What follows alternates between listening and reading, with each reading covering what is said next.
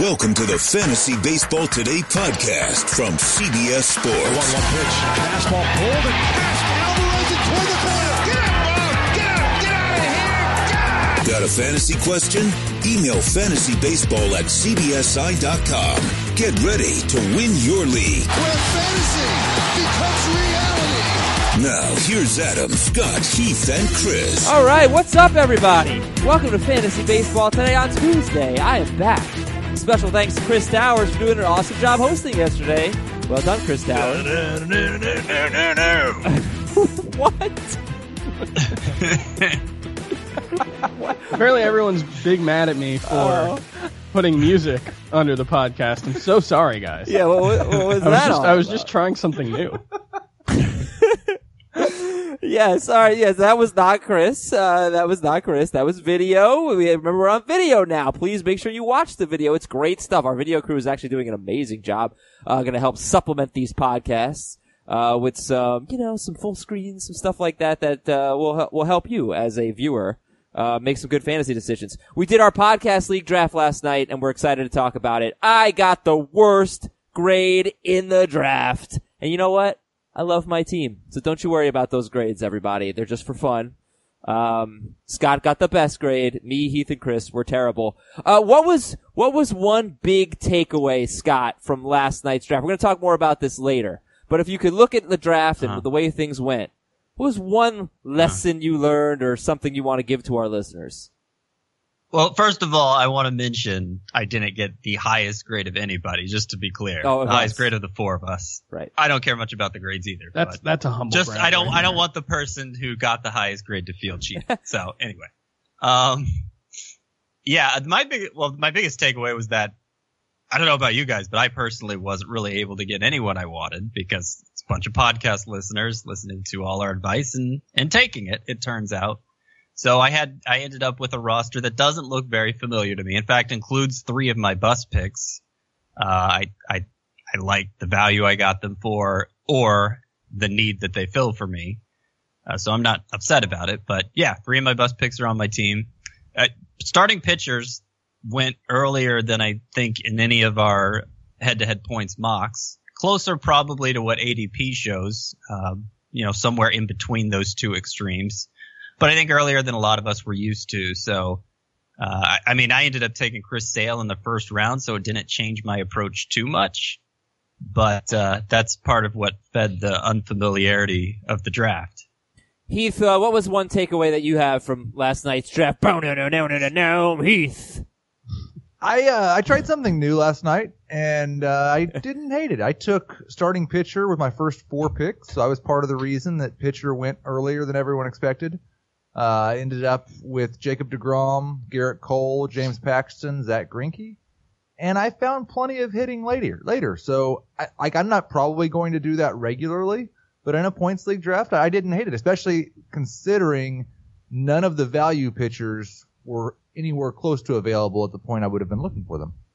Yeah, actually, really, I think I like your team. I mean, you're you so yeah, you're loaded at starting pitcher, as you mentioned. Cole, Greinke, uh, Degrom, Cole, Greinke, Paxton. You also have Zack Godley and Luke Weaver, Josh Hader on your bench. Tyler Glasnow and Julio Urias are your relievers. So you have zero reliever. You have zero closers. Your one reliever is Josh Hader, who I think is useless in a points league, uh, unless he's the closer. Oh, not useless at all. Like he could regress quite a ways and still be a top 25 closer It, this year. it depends what his usage is. If Right. it's He like the saves. first two months, he'll be useful. If it's after, like the last four months, he won't be. I was, And he- would and- guess he's going to get more saves. At least at the Sure, start of the season. Certainly from the outset. Yeah. Right. Yeah. Um, and then your hitters, Wilson Ramos. Uh, we're just going to go over this quickly. We'll we'll save it for the end of the show. But but in case you are drafting and you want to take this approach of loading up on starting pitchers, Wilson Ramos, Jose Abreu, Brian Dozier, Jung Ho Kang, Paul DeJong. Ugh. Good outfield though. What? Uh, don't, no, don't no, do it that, is Paul DeJong. it- and No, I'm it's doing it to I'm doing it to Kang and DeJong. Um, I think Kang could be just absolutely worthless in this format. it's he the might format. be. I think he was my 21st round pick, and I have Miguel Sano, so he'll, he'll be fine soon. uh, Brantley, Haniger, McCutchen, and Gallo. Good, good, uh, group of four there. Hantley, uh, Brantley, Haniger, McCutchen, Gallo, and Mallex Smith with Scooter Gennett and Miguel Sano on IL. Chris, what was your takeaway from last night's draft? It was really easy to build a really, really good offense. Um, basically, I, I tried. I, I wasn't planning on just punting on starting pitcher, but with my first three picks, I ended up with JD Martinez, uh, Paul Goldschmidt, and Giancarlo Stanton. At that point, it's kind of hard to argue with it if you can end up with a, a top of the lineup like that. I went the entire opposite approach from Heath, and I, I also really like my team, but I just, I had to focus on upside starting pitchers. And that was one place that I think they didn't exactly go late. I did have to reach for some guys, but relative to the way the draft was going, it's not quite a reach. I ended up with Walker Buehler, Jon Gray, Yusei Kikuchi, Chris Paddack, and Hyunjin Ryu, plus Trevor Richards, Caleb Smith, and Aaron Sanchez. Go Marlins. Um, I think it's it, it's certainly not the safest pitching staff of all time, but I think all you know at least the guys in my starting lineup I think all have top twenty five potential. All right, my takeaway. My team name was. Oh. She's supposed to say you say. my team name was you say. dot dot dot. Stay. Uh, Scott and Heath did not change their team names. I'm never changing my Stay. team. Uh, you should. Yasmani Money, Tomas Problems. No, just awful. that's not Ya- even it. Yamani Money, Tomas Problems. Yamani- You forgot the S. And Scott No, has it makes more sense that way. Scott's team name has been White Noise for like five years, so I think you guys need to step it up. yeah, Chris, what's your I team changed name? mine. Yeah, it works. Mine is it's People a, it's see a my reference. team. Chris. I, I People think see people my see t- my team, then they know who it is because it's a reference Right. to a band that they've never heard of, the Canadian indie rock supergroup, the New Pornographers. There you go. Yeah, I love it. All right, my my takeaway was that as the uh, draft season has evolved, I've really uh, kind of changed my tune a little bit on starting pitcher, and it's for two reasons. One, Kershaw and Severino can no longer be considered top twelve in our opinions. And I'm just a little uneasy about some of these guys. Like I have not drafted any Patrick Corbin. I've had the chance in each of my last two drafts. I just, just not fully comfortable yet. And of course I could be wrong. I also feel that way about Zack. Greinke. And of course I could be wrong. Right, that's what I was gonna say. What's that? I keep interrupting people. Go ahead. No, yeah, so Corbin and Greinke for me are just like do not drafts. I never take Corey Kluber, and I know I'm not going to be right about all three of these guys, but I just don't feel comfortable doing it, and it's early enough in the draft where there's a stud hitter there. I'm just going to make a pick that I like. So, whereas, you know, I, I always want one ace, I keep finding myself not getting that ace. And then I did do the Strasburg Taillon strategy, um, which I, which I had talked about before. So, that's just something that I've sort of noticed as I've been drafting. I've sort of changed on starting pitcher. At the top, it doesn't feel to me as deep as it did when we did the position preview last month. And, uh, well, we'll see if I'm right.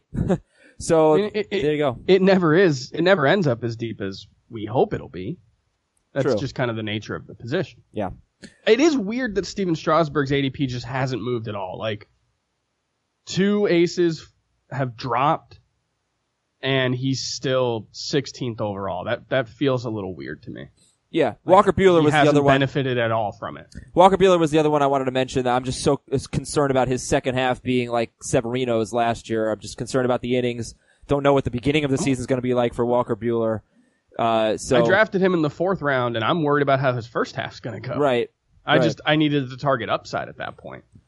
All right, we're gonna do some over unders, some buy or sell, some news and notes. Talk about players that are on our radars, not necessarily on our teams right now, but if they get off to a good start, we're qu- quickly going to be looking to pick them up. Let's do some over unders, guys. Here we go. Trea Turner, over under 50 steals.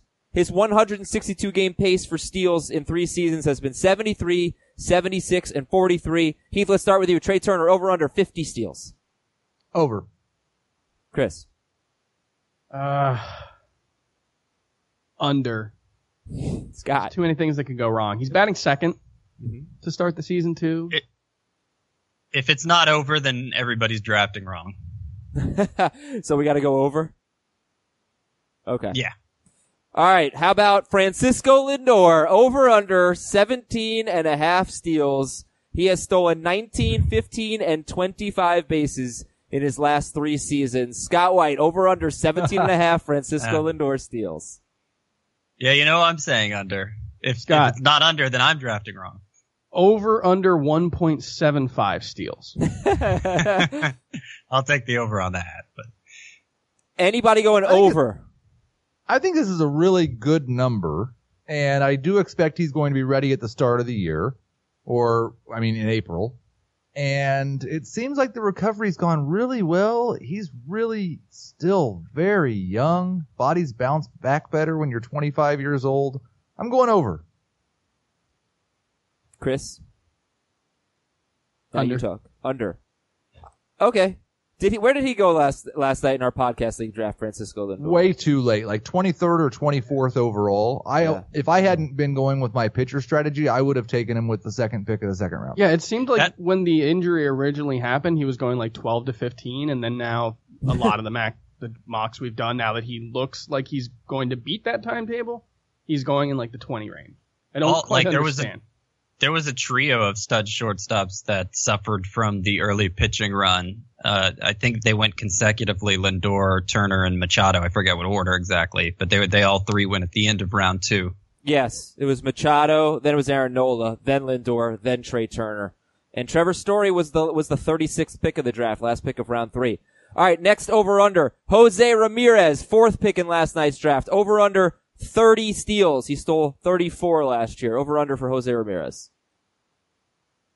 This feels like a relatively easy under. Last year was a big outlier uh, since he became like a really good hitter. On the other hand, we do expect him to regress at least a little bit from the power numbers last year, which would give him more stolen base opportunities. But I still go under. Under.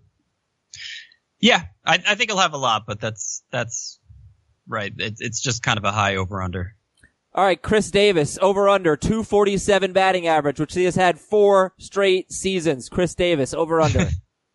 Push. Over.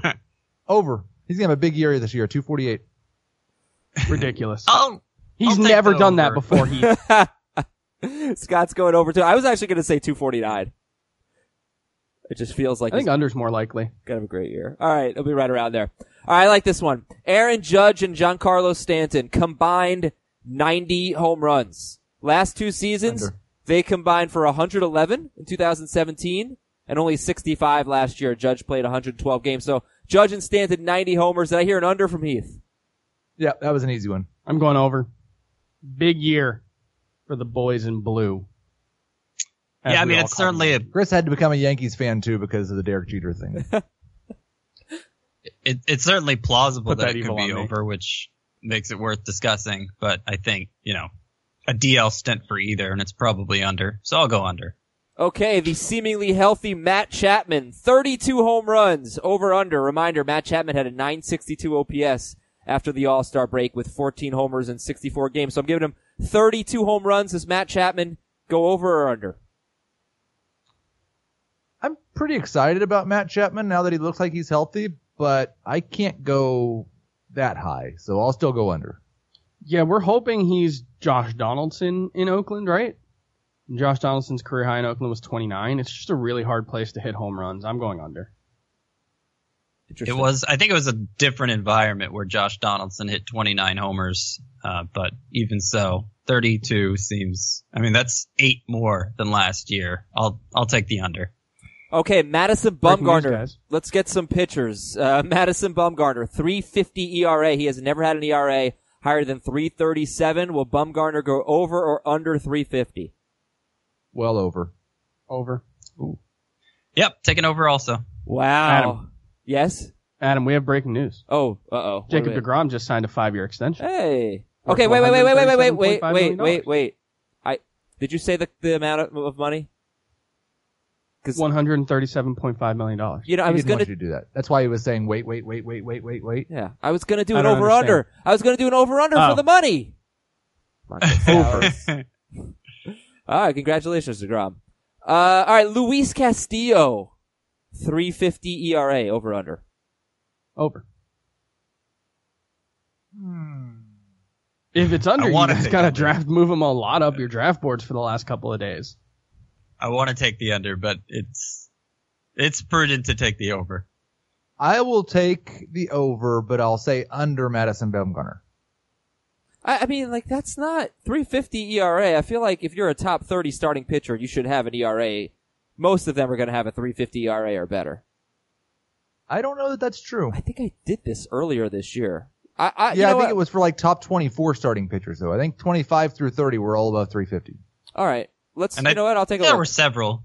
I'll take a look. There were several even in it that were higher than 350, right? yes, yes, definitely. Yeah. Uh, okay, Clayton Kershaw over under 25 starts.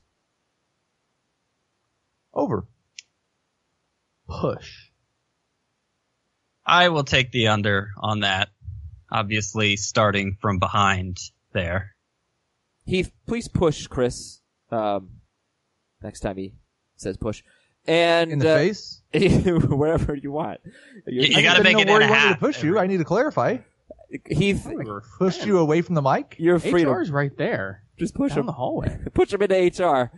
Uh, Clayton Kershaw starts last three seasons 21, 27, and 26.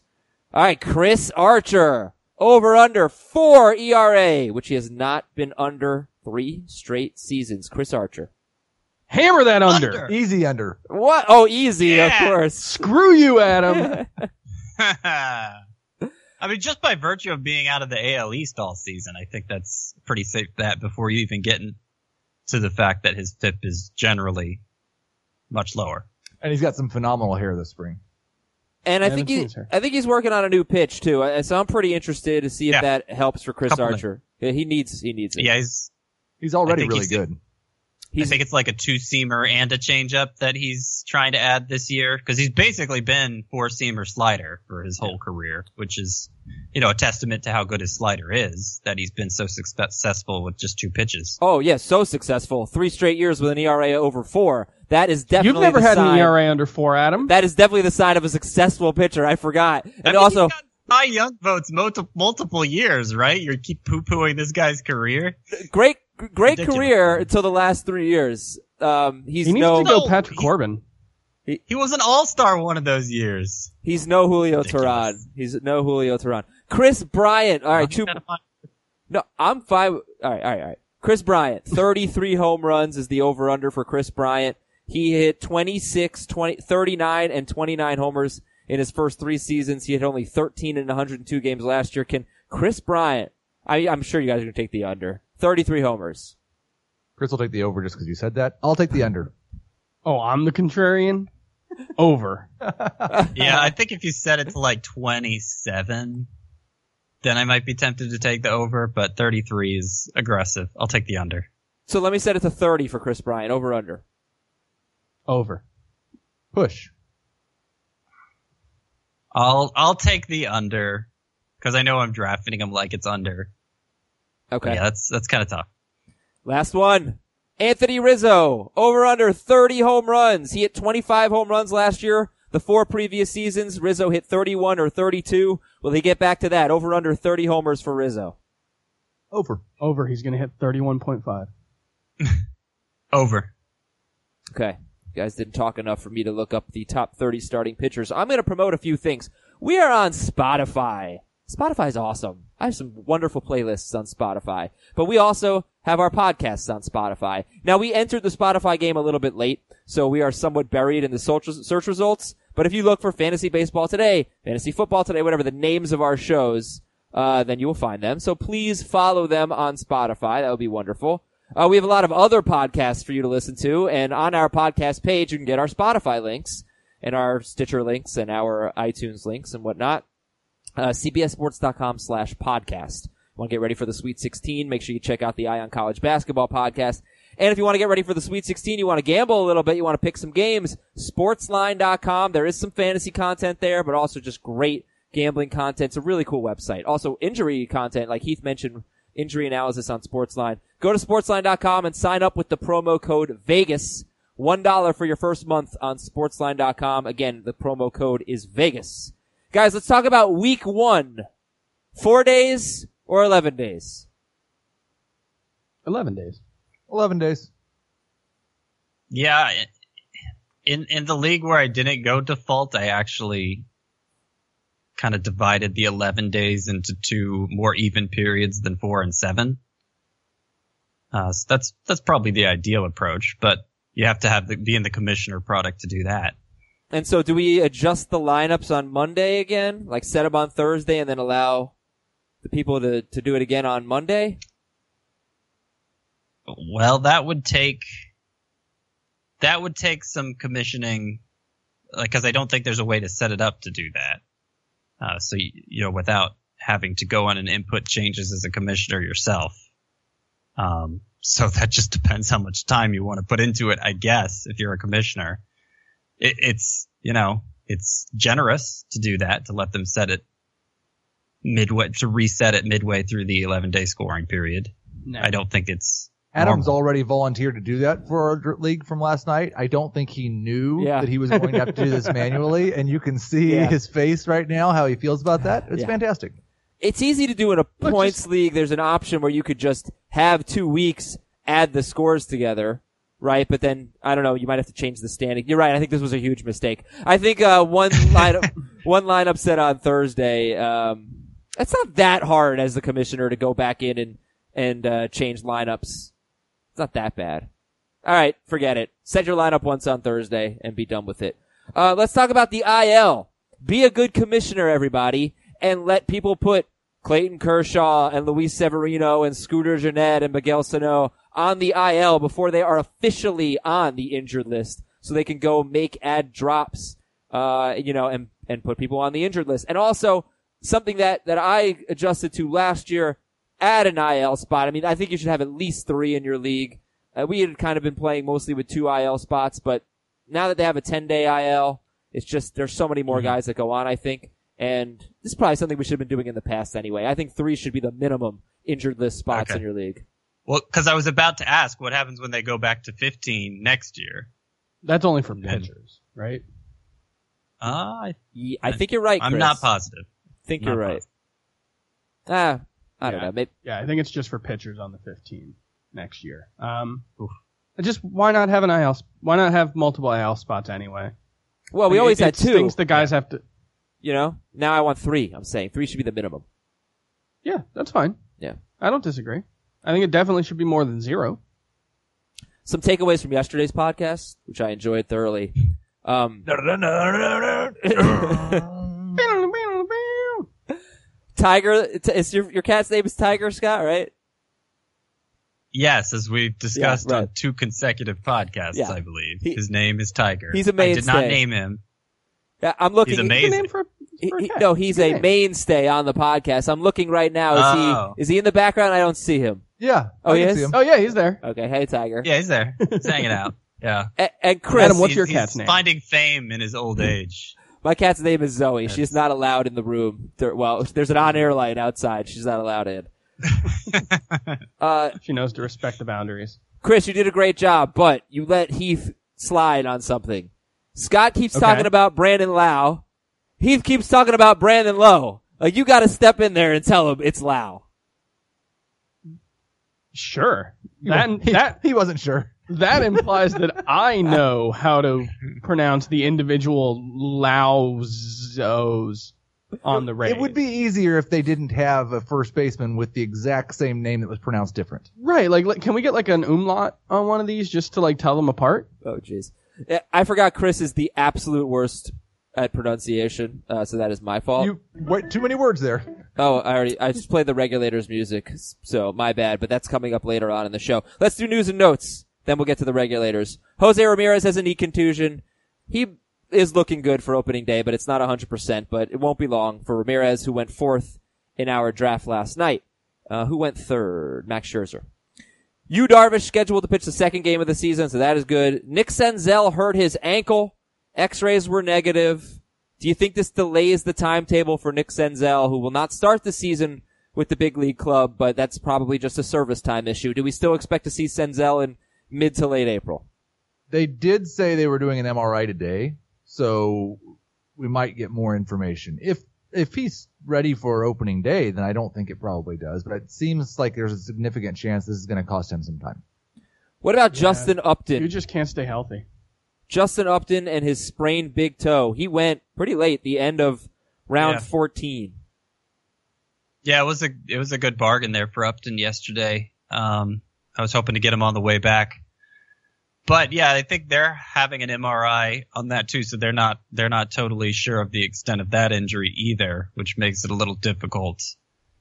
Uh, and he's you know he's not my favorite in a head-to-head format anyway because of his long documented streakiness. But you know, round 14, I think is Right. You, you can't let him fall that far. Up- Upton is a guy that's fallen quite a ways in my rankings just because, I mean, it's not just the big toe. He's been dealing with tendonitis in his knee all spring. He's 31 years old. I- I'm a little bit concerned. Yeah, the next outfielder taken was actually the very next pick, Nick Markakis. Now, ordinarily, Upton and Markakis would be in, you know, in different leagues, but Markakis probably, probably a little sneaky this year in points leagues. Uh, and then the following outfielder, he's not outfield eligible yet, but Nick Senzel was taken a few picks later. And then, uh, spoiler alert, one of my favorite picks was Adam Eaton. I took him in round 16. He is going to lead off for the Nationals. We know Michael Taylor's hurt right now. And I think that Adam looked Eaton, great this spring. Eaton, man, I, I agree with you. This is he needs to move up the rankings. I made a note after you took him because he wasn't even on my radar at that point. Yeah, I need to move Adam Eaton up. I, I just hope he doesn't sit for lefties, but I, I don't, I don't think he's going to play every day against lefties. And they might still be a little cautious with him. He's got injury history, obviously. He plays all out. So I'm not sure he's an Right. everyday player, but I think leading off for the Nationals, he's always been very good in points leagues. He doesn't strike out a lot, gets a lot of doubles and triples. Adam Eaton, yeah, I, I don't think we have to belabor it anymore. He, he could definitely be your third outfielder. He's my third outfielder. Uh, I feel good about it. Um, Kansas City waived outfielder Brian Goodwin. I only bring this up because Brian Goodwin was on the most added list. Do we have a reaction to this? He's not an unskilled player. He brings some power and speed, but he doesn't have a job. So go ahead and drop him. It's, Okay. it's a big, uh, red mark against you if you're not good enough to make the Royals right now. He's just not fast enough. I, well, they're going to, they replaced him on the roster with Lucas Duda. Well, He's plenty. And fast. then they announced Frank Schwindel's going to make the team as well. that dude's so, a speedster. Ooh, Yeah, not uh, not three non-speedsters. And I wouldn't be surprised if Frank Schwindel's in the opening day lineup. He crushes left-handed pitching. They're facing Carlos Rodon on opening day. Okay, we got. kind of interesting Uh, go, go ahead, in a, Scott. in a deeper league sort of way. Sorry, we keep That's talking okay. at the same time. Scott, we, Been on we're everybody's toes today. team scam. That's what we do. Yep. Uh, all right, the two pitchers who are going to be in their rotations. Eric Lauer is going to be the opening day starter for San Diego, and Frankie Montas will be in the A's rotation, and he added a splitter. Scott, are you interested in Lauer or Montas? Spoiler alert. Uh, I wrote a column last night, the top 10 sleeper pitchers for week one. There are four Padres in it. Padres have a four game series against the Giants to open the year, and they're all less than 80% owned. Lauer is the least of those four, but he is, he is on the list. Uh, so, you know, he's okay strikeout potential, and, uh, I think with a good matchup, if you need an extra pitcher in week one, he's somebody worth using. Scott, when you say week one, you're just talking about four games, right? I'm just talking about four games because that is the default setting and what the majority of our readers will be doing. Okay. Uh, Boston first baseman Steve Pearce will begin the year on the IL. Sam Travis could start versus lefties. Mitch Moreland against righties. Andrew Heaney threw a bullpen session. He will begin the season on the IL, but hopefully won't be gone too long.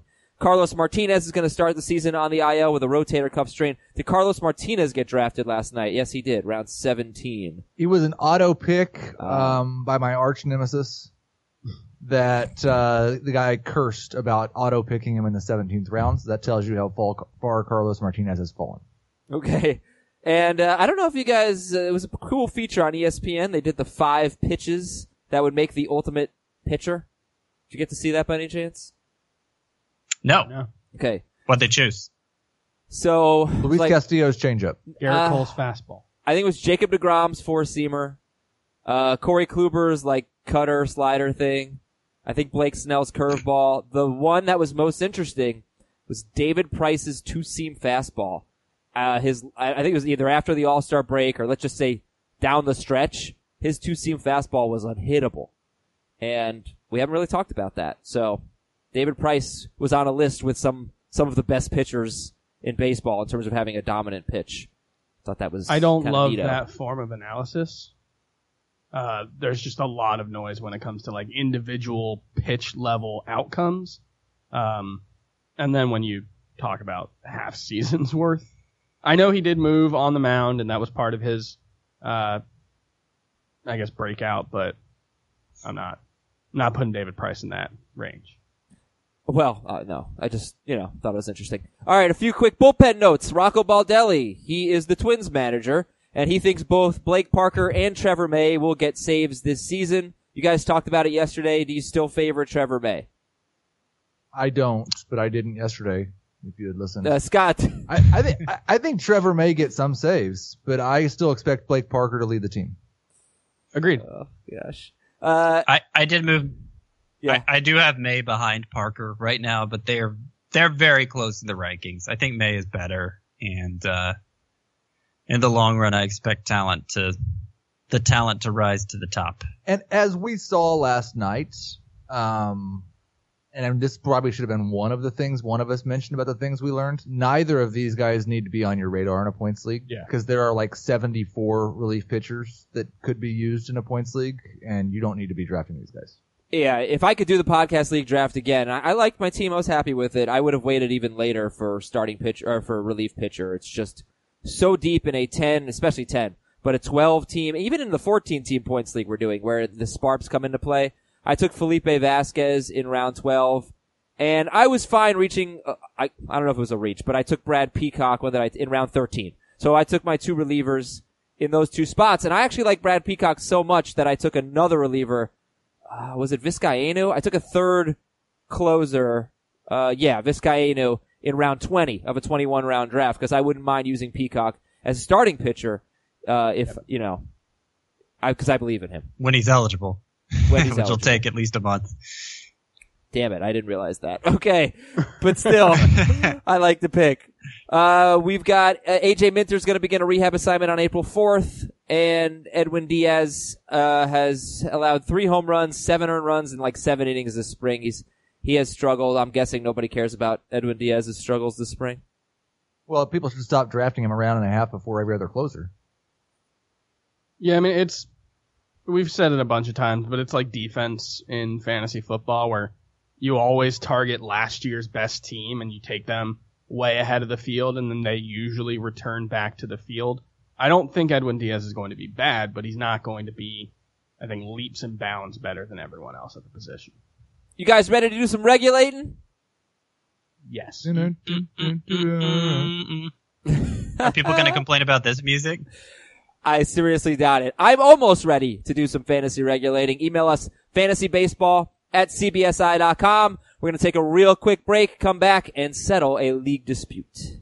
If you've ever been in the market for a new home, you know home shopping can be a lot. There's so much you don't know and so much you need to know. What are the neighborhoods like? What are the schools like? Who is the agent who knows the listing or neighborhood best? And why can't all this information just be in one place? Well, now it is on homes.com. As somebody who's been through this, I can tell you these features are so, so incredibly valuable. They've got comprehensive neighborhood guides and detailed reports about local schools, and their agent directory helps you see the agent's current listings and sales history. The area you live in is just as important as the house itself. You can get to know a neighborhood without ever setting foot in it. Say you're a really active person. You could find out about the nearest parks. Do they have a baseball field? Maybe you want to join a softball league like Chris and I play in. Also, Homes.com collaboration tools makes it easier than ever to share all this information with your family. It's a whole cul-de-sac of home shopping information all at your fingertips. Homes.com. We've done your homework.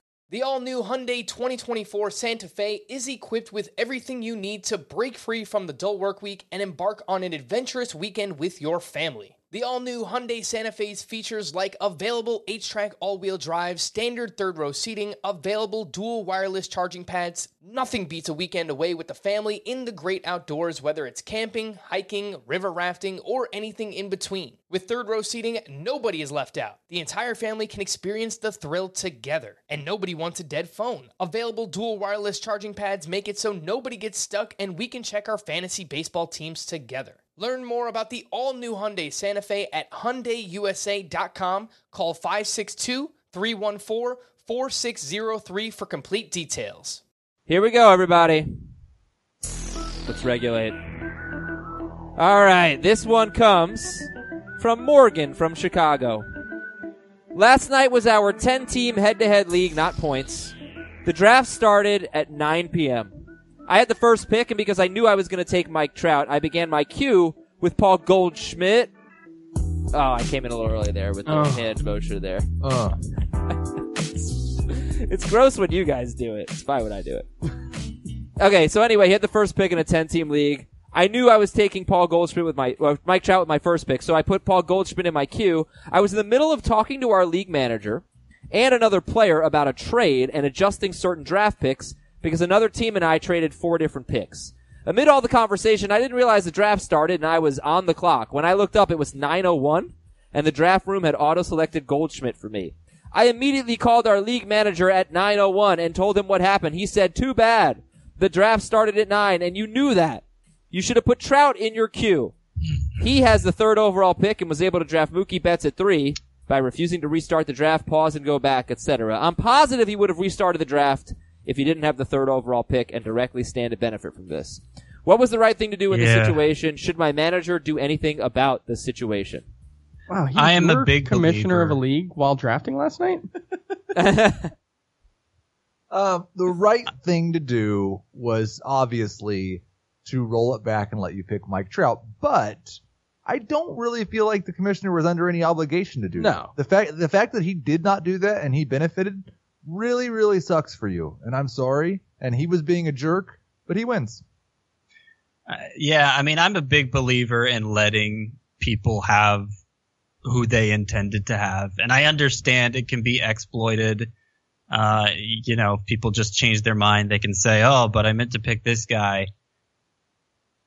I I don't think the downside to that is as bad as the downside of somebody just having something that obviously went wrong for them at the very start of their draft and is going to completely ruin their experience for an entire season. Like that's just, I mean, I kind of think as part of your commissioner, you're like the host of the league and you're trying to make sure everybody has a time that makes them want to come back and play again.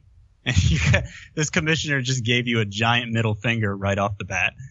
Scott, yeah, I, do think completely there is an onus on commissioners to do what's right for the league ahead of what might be right for their team. For sure. Um, Yeah. But you know, you don't. He doesn't have to. Yes, he does. It's, it's a jerk. It's a jerk He's- move. yeah, I know. He's a jerk. Uh, he's just obviously this guy's taking Trout number one. He's not taking Paul Goldschmidt. How hard is it? You back out the. I mean, come on, man. This You is don't know if you're going to get Paul Goldschmidt at the end of the second. If you want him, you better grab him now. It's too to- late to do anything now. Yeah, Okay. obviously. This has been regulated. We're good. Thank you for that. Hey, we have to talk about Fab, okay? Free agent acquisition budget and how to spend it. So, so far, like, okay, we have a, we have a Fab league. The three of us or four of us are in. There are four of us, right? And, um, sorry, Chris, I assume I was forgetting about you. Uh, we have a Fab league and it's a hundred dollar budget and I spent like three dollars on Jorge Soler before the season started. Scott spent eight dollars on Greg Holland. So, what do you guys think about spending Fab right now? What advice would you give to the Fab, the fabulous people out there? There probably isn't someone good enough to go all in on, but if it's, you know, if it is someone like Chris Paddack, who if you drafted early and he wasn't taken, you probably want to make a pretty significant investment on it. But if you're just like dropping the last player on your bench because he didn't make the team or is hurt, and you're adding a Jorge Soler, Yeah. you probably like it. It, it depends on the caliber of player, uh, and just treat it accordingly, like you would a draft, especially at this point, because you don't want to go all in on a guy that might not make a big difference for your team. That just doesn't make Yeah. any sense. I mean, if you've been listening to this podcast, you have a good idea whose stock has risen. If you were an early drafter since that draft, Chris Paddack, uh, Ryan McMahon, feel like Adam Eaton. probably Matt Strahm. There's a few guys out there, but if it's just, you know, a fill-in situation like Chris was saying, um, yeah, I don't, I don't think that's somebody you want to invest your fab on. There are going to be other more exciting players that emerge later in the year. Heath, did you want to add anything? Nope. I do. So uh, your league format really matters because this league that I'm talking about, where we have Fab, is a Roto league, and I know I can be a little aggressive early in the season with my Fab because by the end of the season, half the teams are going to stop playing, and you can get guys much more easily. With ze- also, it's very important if you have zero dollar bids. You've got to be very conservative if you don't have zero dollar bids. If every time you make a transaction you have to spend something, I guess it depends on what your budget is, but you have to keep that in mind. We have zero dollar bids in this league. But if you're in a head-to-head league, if you're in a, some like categories league, and it's going to be very active, people are trying to make the playoffs. There isn't going to be that many uh, owner. There aren't going to be that many owners that just drop out. Then you might maybe have to be a little bit more conservative with Fab. Uh, yeah, it's not like I'll add- football. yeah, go ahead. I'll add one other note. Um, it, it makes a big difference if Fab runs weekly as opposed to daily. Yeah. If it's daily, uh, there are going like you. You never know when the rest of your league's going to pay attention. Uh, most people aren't paying attention to the waiver wire every single day, so it's easier to sneak players through for a low amount. But weekly Fab leagues, you're always competing with somebody for that hot name off the waiver wire, and you, so you have to reserve some dollars to to be able to use throughout the season. One thing I would add to what Adam said is, yes, you might want to be more conservative in a head-to-head points league, but that's also a much shallower player pool. And so if you end up with fewer fab dollars left at the end of the year or three quarters of the way through the year, you should still be able to get someone who's not going to kill you for cheap because the player pool is so shallow. So Scott just mentioned, if you've been listening to this show, you know the players that have been rising throughout the spring training uh, process. So let's talk about some players. This is a, a similar list, I think. Players that are on our radar right now. After this, we're going to do some buy or sell, and then hopefully have time to talk about our podcast league draft. I have some emails in the show. I hope we get to them. It's also Team Name Tuesday. Um, I, I made a folder of Team Name Tuesday yesterday, and I deleted the folder, and I can't find the emails now. So if you sent a Team Name Tuesday in the last like three days, send it again, and we'll get to it next week. My apologies. But more importantly, players that are on our radar right now. I'm going to start with you, Heath. I hope we can go through this list sort of quickly. Um, and uh, I have ownership percentage. So like Jorge Soler is the first guy on his list. He's 29% owned. But yeah, give me the players that you're just watching. If they get off to a good start, you'll start making some roster moves. Yeah, I've got Jorge Soler, Randal Grichuk, Dakota Hudson, Greg Holland, Enrique Hernandez. I do think Gritchick and Soler both have had very good springs. Grichuk has more raw power. I think Soler has a better opportunity to maybe not kill you quite as much in batting average. Both of them need to stay healthy. Both of them have 30 home run upside. Um, Holland eh, was been awful in the time that we've seen him. We talked about it yesterday. He was also very good at the end of the year last year, and there's a chance that he's like a top 15 closer. There's also a chance he loses the job in April. So he's somebody I, I'm not drafting in a points league for sure, but I do want to see what he does in his first couple of appearances.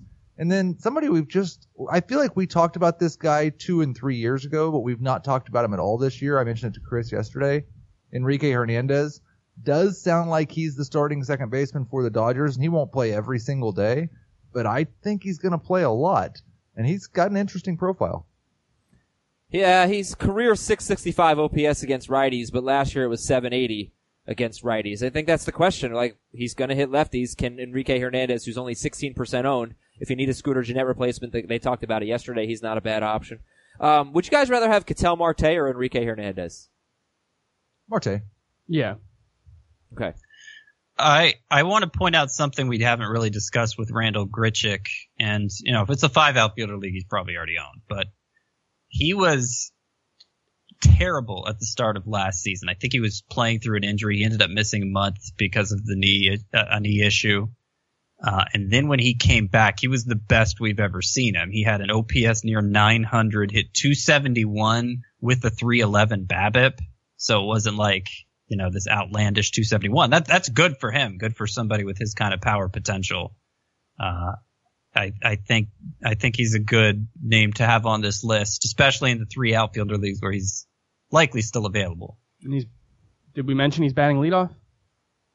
I think they kind of backed down from Oh, that, did they? but it it sounds like he's going to bat in the upper third. Of, yeah, latest lately they've been using Brandon Drury, who's the third baseman until Vladimir Guerrero's up. That's gross.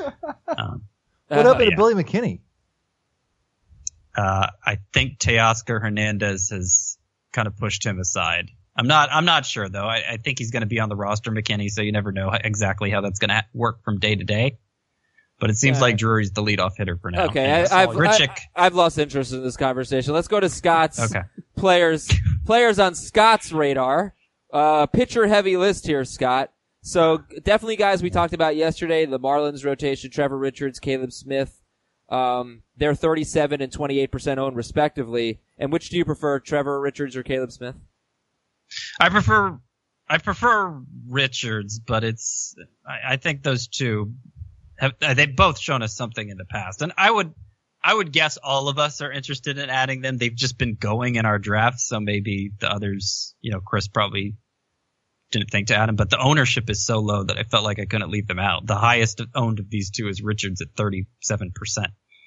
Yeah. Um, Freddie Peralta is 67% owned. He's the, the highest owned player on your list, which also includes Wade Miley, Brandon Lowe, and Adam Frazier. All of these guys very available, except for Freddie Peralta, who is in the Brewers rotation. Threw his four seam fastball about 75% of the time, but also struck out 96 batters in 78 and a third with a 1.14 whip. All right, I won't linger on him. Wade Miley, Brandon Lowe, Adam Frazier. These guys are owned in 30% of leagues or fewer. Uh, your your quick thoughts, Scott. So Wade Miley is just, I, I mean, he's a pitcher that the Astros believe in. And At this point, I, I kind of ha- feel like I have to believe in that guy too. Uh, the data they have, they've already talked about some adjustments they're considering making for him, standing taller on the mound, which worked wonders for German Marquez last year, pitching up in the zone with his fastball more, which worked wonders for Jay Happ last year. He's had a good spring. Yeah, if he gets off to a good start, I'm going to be rushing to pick that up.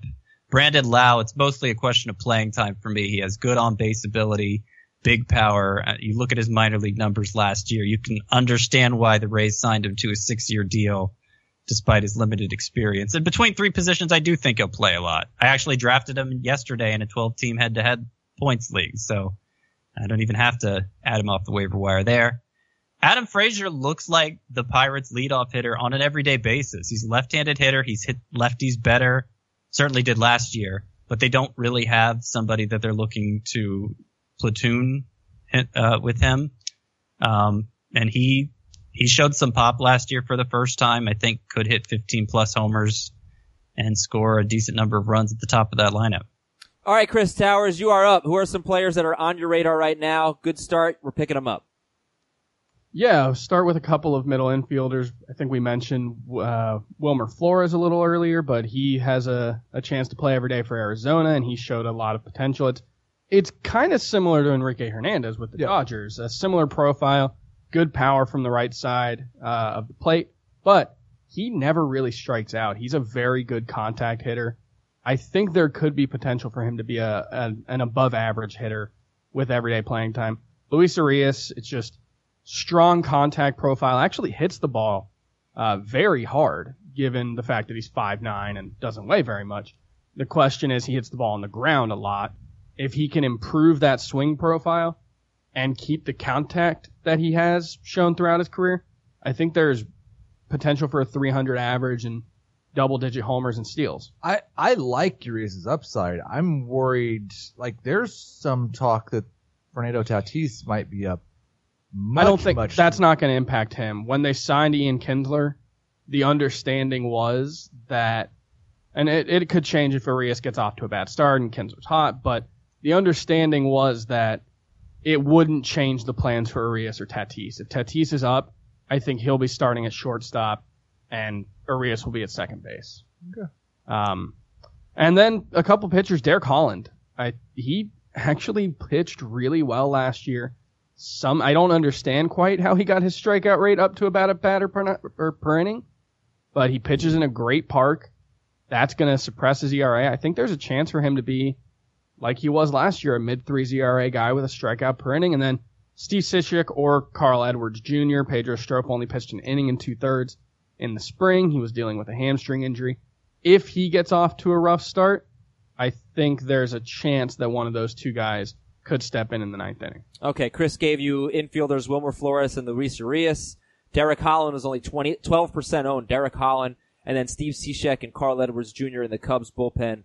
Uh, Scott also talked about Adam Frazier just a second ago and Brandon Lowe. So these are some infielders that are really widely available, including Greg Bird, first guy on my list. He's making the team out of spring training. He's had a really good spring. Aaron Hicks continues to be injured, so Bird will have an opportunity. And honestly, they, their first nine games are against the Orioles and Tigers. They may not face one good pitcher the entire time. And I think Greg Bird and Luke Voit could get off to a really good start. Um, it's well documented why I like Greg Bird, so I won't get into that. But at least as an No, opportunity, Yeah. no, You no, I took don't him off think it my is. list. It's the You long track my list. record of success. I think it's well documented that you do like Greg Bird. I'm not sure anyone understands the why. Okay then. No, I had him on my list. I I did. I I we like to give Adam grief for this, but there I think there's definitely uh there's definitely untapped potential here in terms of power and in terms of on base ability. I mean, this is the first time he's been healthy in 3 years. Uh and and like Adam said, really good matchups out of the gate. So he could obviously the the context is if you get off to a good start, if this player gets off to a good start, are you looking to add him? I think Bird, you know, it's dependent on him getting off to a good start, but I think he absolutely fits the bill there. I've done three drafts and I've drafted him in all three with my final pick.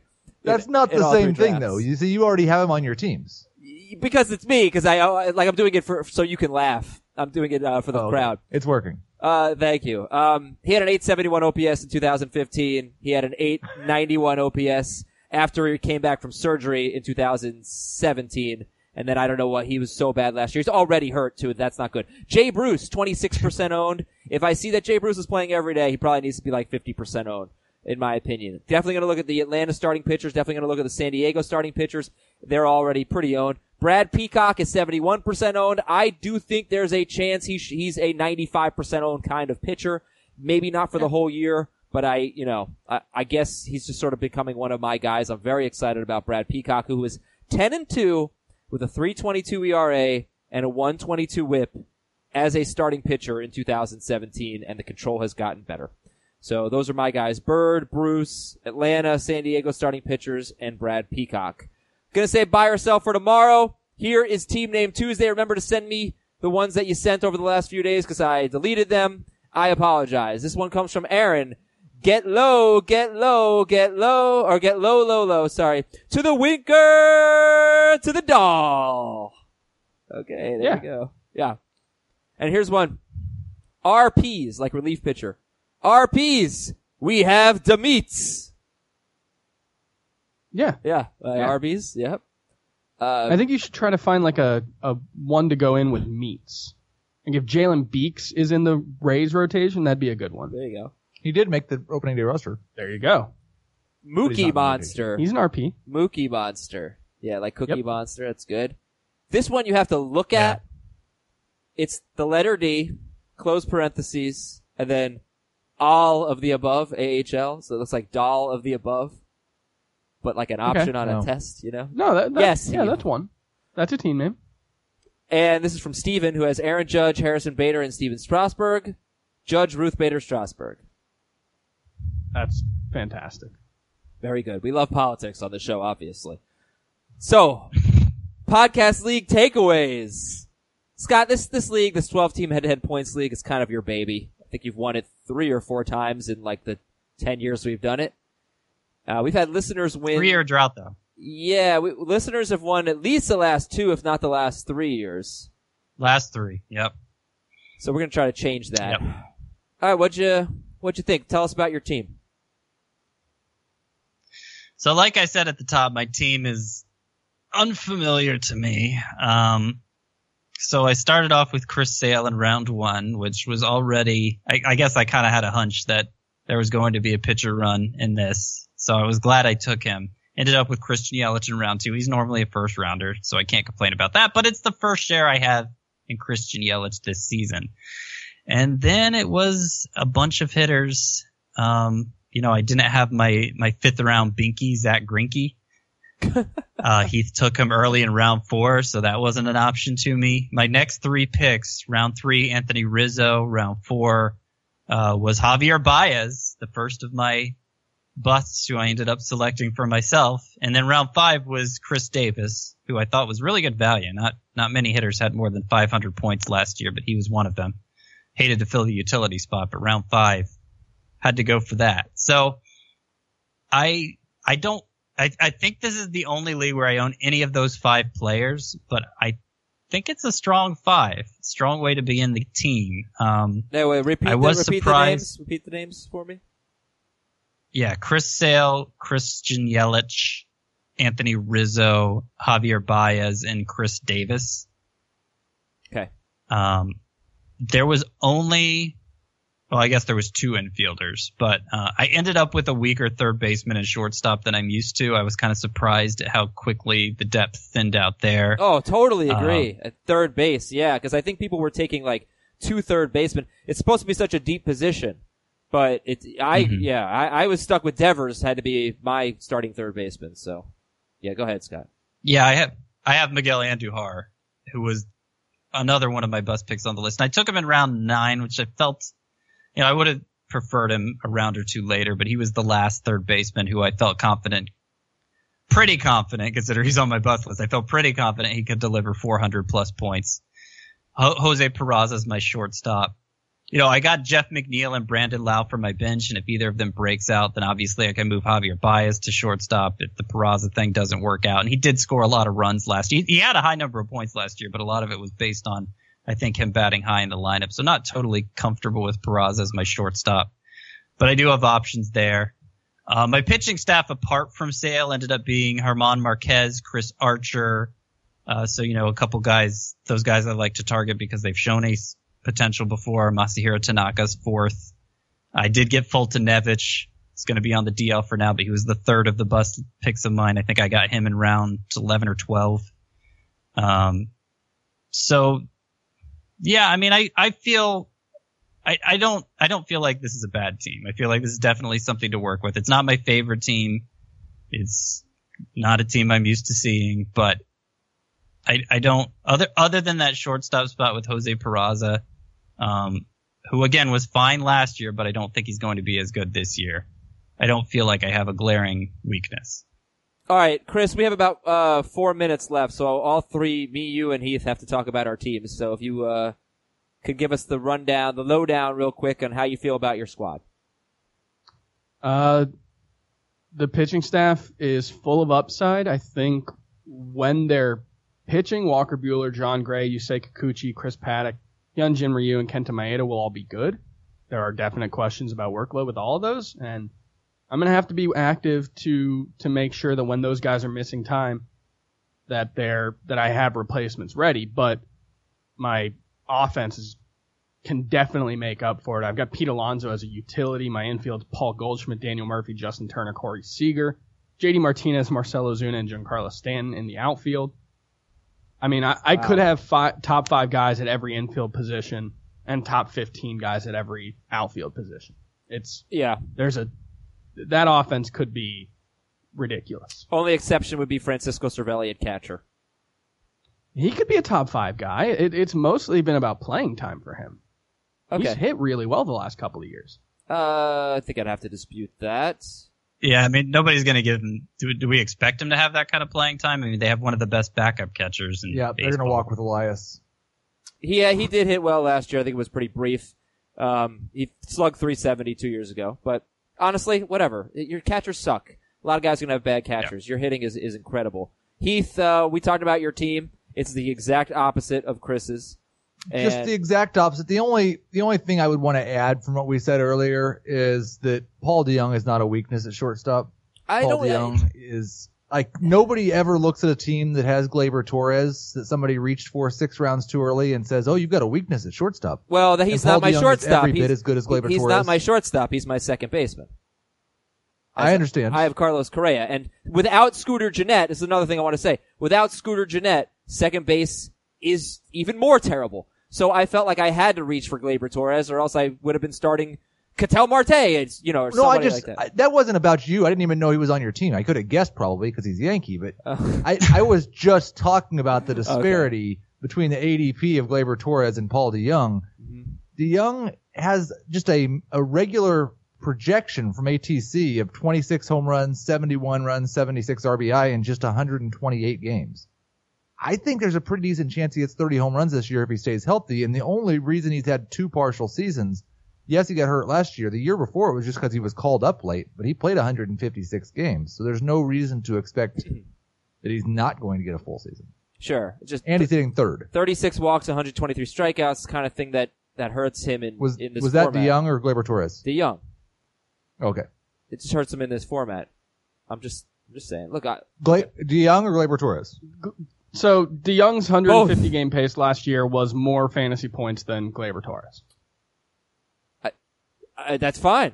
I, that's hey, look, we've been calling Gleyber Torres a bust all spring. I just I had to fill second base, so I that was one of my least favorite picks. I'm not criticizing you I- picking Gleyber Torres. That's fine. That's fine. Adam, it was a terrible pick, and nobody understands why you made it. All right, so Heath, whose team do you like better? Your hitter, your pitcher heavy team, or Chris's hitter heavy team? I prefer my team. I like Chris's Shocker. better. Of course, I like, of course. I like Chris's. You can't win with pitchers like that. I am stunned. Uh, my team, I guess, is somewhat of a balance, but I do not have an ace. Now, Scott took Chris Sale in the first round and Anthony Rizzo in the third round. I took Freddie Freeman in the first round. And then who was my third round pick? I know Strasburg was my that first was pitcher. you. Yeah. That was a surprising pick, Freddie Freeman in the first round. Freddie Freeman is so good in points leagues. Like, he's not a first round pick necessarily in Roto. He is so good in points leagues. He walks a ton.